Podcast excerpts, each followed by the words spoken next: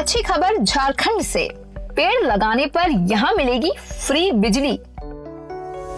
क्या आपको पता है कि दुनिया की सबसे बेहतर ग्रीन सिटी भारत में है? भारत से हज़ारों किलोमीटर दूर सिडनी के एक स्कूल में स्टूडेंट्स अपने करिकुलम के हिस्से के रूप में संस्कृत सीख रहे हैं।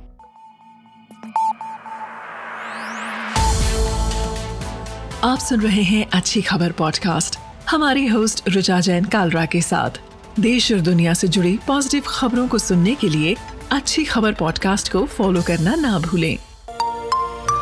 अपॉड वन प्रोडक्शन तो कितनी बिजली मुफ़्त मिलेगी, ये हम आपको बताने जा रहे हैं। और साथ ही इसके लिए शर्तें क्या हैं? पूरे पाँच यूनिट बिजली फ्री मिलेगी हर महीने, लेकिन साथ में कुछ शर्तें हैं। जैसे कि फ्री बिजली के लिए जो पेड़ आप लगाएँ, वो फल और छायादार पेड़ ही होने चाहिए। गुलाब या फूलों के पेड़ लगाने पर फ्री बिजली का ऑफ़र लागू नहीं होगा। झारखंड सरकार इसके ज़रिए दो करोड़ से भी ज़्यादा पेड़ लगाने का लक्ष्य रख रही है। घरों के कैंपस में घरों की चार दीवारी के बाहर पेड़ लगाने वाले परिवारों को भी इस स्कीम का फ़ायदा मिलने जा रहा है। जब तक ये पेड़ घरों के परिसर और उनके आसपास रहेंगे, फ्री बिजली का फ़ायदा हर महीने मिलता रहेगा। गौर करने वाली बात यह भी है कि इतने बड़े स्तर पर इस अभियान को चलाने की ज़रूरत क्यों पड़ी झारखंड में? दरअसल, झारखंड में बीते 10 सालों में ट्री कवर में काफ़ी कमी आई है। 47 स्क्वायर किलोमीटर की बड़ी कमी यहाँ दर्ज की गई है। शहरी इलाकों में ग्रीन कवर छट चुका है। नए और छायादार पेड़ लगाने पर इसी के चलते अब ज़ोर दिया जा रहा है। खास बात यह भी है कि झारखंड को हरा भरा बनाने के लिए और यहाँ की हरियाली को बचाने के लिए सरकार ने तय किया है कि फॉरेस्ट एरियाज़ के पाँच किलोमीटर के दायरे में आरा मशीन प्लांट नहीं लगेंगे और जो प्लांट्स पहले से चल रहे हैं, वहाँ की आरा मशीनों को भी हटाने के आदेश दिए गए हैं, जिससे कि राज्य की हरियाली बचाई जा सके।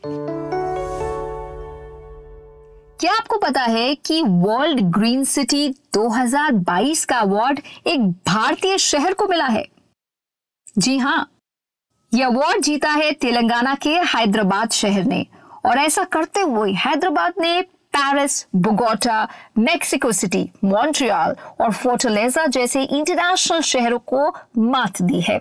हैदराबाद को International Association of Horticulture Producers 2022 के सम्मेलन में यह अवार्ड मिला है।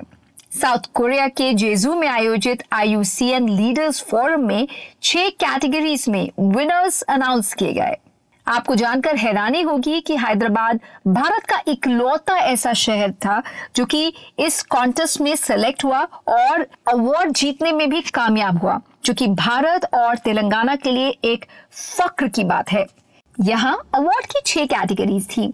Living green for biodiversity living green for climate change living green for health and wellbeing living green for water living green for social cohesion and living green for economic recovery and inclusive growth Hyderabad ने इस event में living green for economic recovery and inclusive growth की category में तो award जीता ही। साथ ही overall world green city award भी अपने नाम किया। तो living green for economic recovery and inclusive growth के मायने क्या है? दरअसल ये एक ऐसे सिस्टम और सॉल्यूशन पर केंद्रित है, आधारित है, जहाँ पर इस शहर के तमाम रहने वाले लोगों को इकोनॉमिक क्राइसिस या आर्थिक संकट से उबरने और उससे आगे बढ़ने के रास्ते मिलते हैं।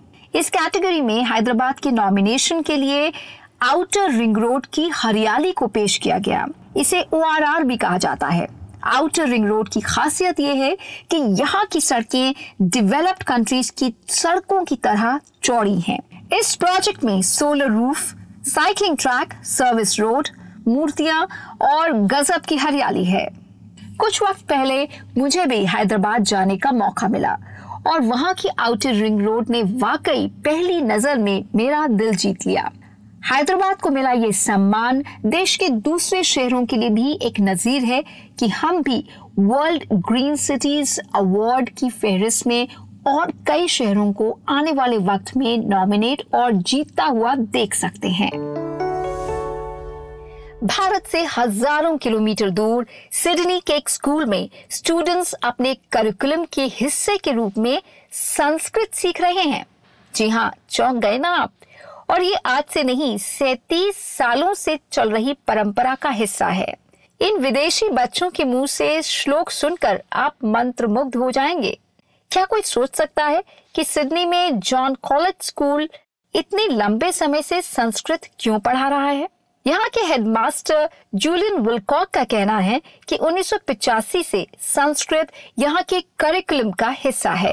इन बच्चों के मुँह से संस्कृत अपने आप में अजूबे से कम नहीं। इससे भी बड़ी बात यह है कि यहाँ एक दो साल से नहीं, बल्कि सैतीस सालों से ऑस्ट्रेलिया के सिडनी के जॉन कॉलेज स्कूल में संस्कृत पढ़ाई जा रही है। अच्छी खबर यह है कि साल दर साल संस्कृत पढ़ने में ऑस्ट्रेलियाई स्टूडेंट्स की दिलचस्पी बढ़ती जा रही है pride ourselves in how our children, even even the little ones, um, e- even if they don't understand it fully, uh, they know that when it's time to pause, we all come to rest, and and we say it, um, and then we begin, and then we do it at the end, and they all remember it. School को संस्कृत पढ़ाने से बच्चों के overall brain development में काफ़ी अच्छे नतीजे मिले हैं। स्कूल के हेडमास्टर विलकॉक का कहना है कि पेरेंट्स पहले थोड़े हेजिटेंट थे कि क्या बच्चों को संस्कृत पढ़ाना ज़रूरी है, लेकिन इसकी इम्पोर्टेंस और इसका असर बताए जाने पर पेरेंट्स राज़ी हो गए। इस कॉन्टेक्स्ट में ये भी जानना दिलचस्प है कि neuroscientist doctor James Hartzell ने चार साल पहले एक जर्नल साइंटिफिक अमेरिकन में, अपने ऑब्जर्वेशन में द संस्कृत इफ़ेक्ट नाम का एक टर्म इजाद किया था। और इसके बारे में लिखा था कि वैदिक मंत्रों से ब्रेन की मेमोरी जिसे कॉग्निटिव फ़ंक्शंस में बेहतरी दर्ज होती है। संस्कृत को ज़्यादातर यूरोपीय भाषाओं की जननी माना गया है। स्कूल की टीचर्स का मानना है कि संस्कृत का उनके बच्चों पर काफ़ी अच्छा असर हो रहा है। बच्चों में इससे स्टिलनेस करेज और रिस्पेक्ट जैसी कई हैबिट्स डेवलप हो रही हैं। टीचर्स शुद्ध उच्चारण के लिए भी अपने बच्चों की हौसला अफजाई करने में कोई कमी नहीं छोड़ते।